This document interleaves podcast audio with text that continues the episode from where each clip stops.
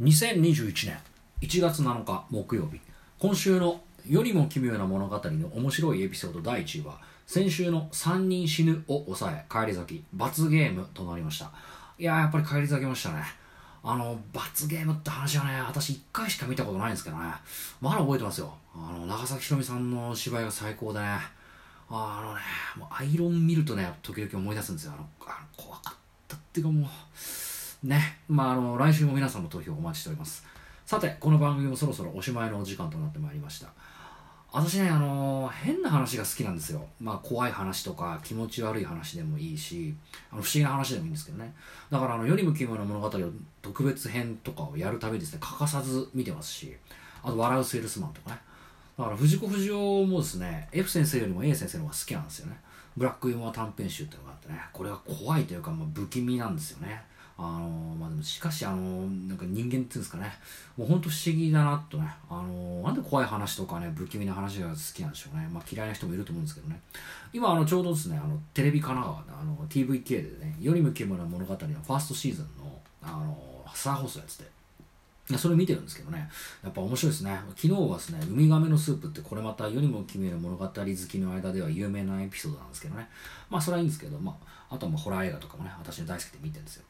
まあじゃあっつんでね、あのー、幽霊とかね、お化けとかってあのー、信じてるかっていうとね、まあ、正直信じてないんですね。まあい,、まあ、いないですからね。まあ、いたらいいなとは思ってますけどね。私、霊感もないですし、もう何でもいるといいんですけどね、雪男とかね、あ雪女でもいいですカッパとかね。でも会ったことないですしね。でも多分この先も会わないでしょうな。あのー、何の変哲もないですね。あのー、普通の生活を送ってきましたけどね、そんな私にでもですね、少し不思議な話があございまして。これもう10年ぐらい前の話になりますね。もうちょっと前かな。あの日本のですね当時、まあ、あの日本に行った時のその日本のね、あの群馬ですね高崎っていう町に行った時の話なんですね私ね、あのその頃高校生を対象にする対象に話をする、あの仕事をしてましてで高崎まで出張したんですよでまああのその出張先でねでも全く高校生が来なくてねで暇してたんですよ、まあ、いわば釣りっていうか、まあ、フィッシングの釣りですけどね、まあ、そういう町の仕事だったんですね。で誰も来ないしで他の同業者も暇そうに鼻くそほじったりしてね。で頬杖ついたりとかもうとにかく暇で。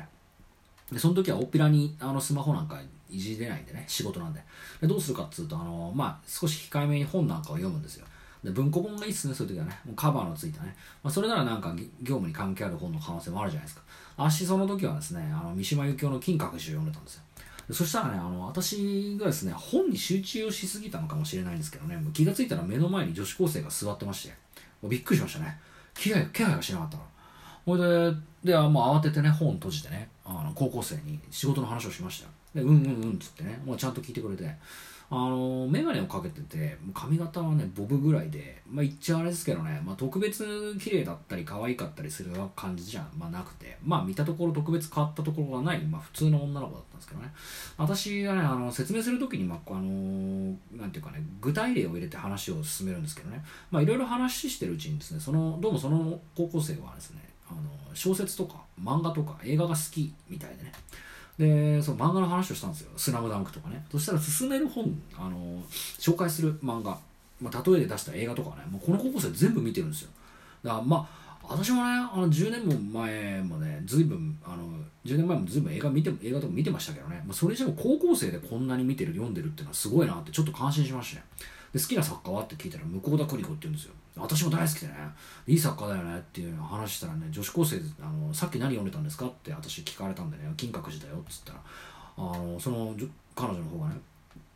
私も金閣寺先週読みましたって言ってね。まあ面白い偶然もあるもんだなって言ってね。もう続けて音楽の話もしてみたんですよ。で彼女もね私と同じで、ね、70年代洋楽ロックとねビートルズが好きだって言うんですよ、まあ、考え方も似てる気がしましてね、まあ、こんなに趣味が合うこともあるんですねってその子が笑いながら言ってね。で私もだんだん面白くなってきちゃって。でじゃあっつんでねもう試しに血液型を聞いてみたんですよ。そしたらねそれも私と同じだったんですよ。もうじゃあっつってついでに、誕生月を聞いたんですよね。まあ個人情報とかねそういうの気にせずに、まあ、向こうもねもうなんかこんだけ合致してるからその面白そうにしてましたしね。そしたら、ね、彼女の言ったね誕生月がね私の生まれた月と同じだったんですよ。12分の1の確率ですからね。まさかと思いましたね。一応日付も聞き返したんですよね。そしたらね私の生年月日と全く同じなんですよ。でこれ本当かよってなってね。で証明するためにねお互い身分証を出して確認したんですよ。でゾッとしましたね。こんな偶然あるんだねみたいな感じでお互い顔を見合わせましたね。で趣味も考え方も同じで血液型と誕生日まで同じなんですよ。で気が付くとちょっとあのもうなんですかその業務の時間が終わっちゃってで隣のあの同業者なんかもう片付けに入っちゃっててで私たちですねもうなんかなんとなく妙な感覚のままですねこの、まあ、話打ち切ったんですよ。もうあのもう店じまいっていう時間に女子高生と私が話し込んでるっても変な話なんでね。で、まあ、もう少し話したかったんですけどね。でも個人情報だなんだってのもあるんで連絡先も聞けないしまああの狐につままれる感じでしたね。あんまりないでしょう。あの狐につままれるっていう感覚もね。私もあの時初めてでしたけどね。で、まあ、片私も片付けてで仕事を終えてコートを着てね。でまださっきの女子高生のこと気がかりなんですよ。まあだねもう誕生日血液型同じで趣味趣向が似てるからね。変な子だってっていうかなんかすごいこともあるんだなって思ってではっとひらめいたことがありまして。でほん彼女がね本当に私と同じだとなんだって話だったら、まあ、彼女の方も私ともう少し話したいと思ってるんじゃないかなと思ったんですよ。で、まあ、もしそうだと仮定して約束もしないでもう一回あのお互い会うにはどうしたらいいのかなっていうのを考えたんですね。でそうした場合私だったらあの電車に乗る前に駅の本屋に行けばいるかもしんないなと。まあそれで半信半疑でね。高崎の書店駅の書店に行ってみたんですよね。そしたら、ね、いましたよ。さっきの女子高生が。で私が「あさっきどうも」っつって挨拶するとねその彼女の方がね、まあ、ここにいたら、ね、もう一回お話できるんじゃないかって気がしたんですよねって笑いながら言ってて。やっぱちょっとびっくりしたけどやっぱそこまで合致したなっていうところでしたねで私たちそこでね、まあ、書店の中で少し話してでまあ時間もあれだったんでお別れをしましてねまあ連絡先もね、聞きませんでしたね。まあ女子高生ですしね。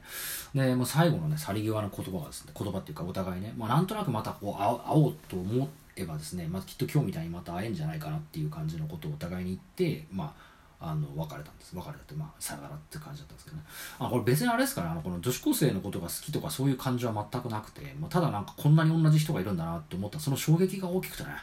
それ以来ですね、彼女にはね、会ってないですよ。で私も特にね、会いたいと思ってないですしね。考えてみますとね自分と同じ人まあ女にっていうか、まあ、性別に関わらずね会いたいかっていうとねいなですねいノーですね。もうだってあのもう彼女はね私の嫌な部分とかね癖とかまでうんざりするほどそっくりでしたからね。あのなんかドッペルゲンガーっていうのはあの容姿が、まあ、姿形がそっくりなんですよね確かね。まあそのドッペルゲンガーにもですねちょっと実はあったような気がする体験もあるんですけどまあその時はあのお互い意識はせずに私が一方的にその人に似てるなっていう容姿が似てるなって思ったんですけどこの人とは話しましたからね。であの、まあ、そのそっくりの自分と同じ人間に会うとね、あのー、死んじゃうっていうのねよくできた作り話の方ですけどね。私ね、あのー、まだ生きてますしね。あのー、でも同じ思考回路でしたからね。彼女の方もね多分私にはね会いたいと思ってない気がするんですよね。まあだってあってもねあのああ今私が考えたり興味あることと同じように関心持ってるんだなってね合わなくてだってねだってそっくりならそういうことでしょ。でこの先あなんとなくね私が久しぶりにあの時のね彼女のことをまた思い出しましてで心の底から会いたいと思った時にねあの後ろから肩を叩かれる気がしてならないんですよね。電車に乗ったりしてる時とかにパッと顔を上げたらねまたあの時みたいに目の前にいたりとかね。まあというわけで今日はここまでです。最後に明日のロシアのお天気です。地名、天候、予想最高気温、予想最低気温の順番にお伝えいたします。ウラジオストック、晴れ、マイナス16度、マイナス23度。サンクトペトルブルグ、曇り、マイナス5度、マイナス9度。ハバロフスク、晴れ、マイナス22度、マイナス27度。モスクワ、晴れ、時々曇り、0度、マイナス4度です。番組では皆さんのお便りをお待ちしております。ここまでのご視聴ありがとうございました。それではまた今度お元気で会いましょう。長嶋あさみの人類最後の1年間第12回放送妙に変な体験を終了いたしますさよなら皆さん悔いのない一日にしましょう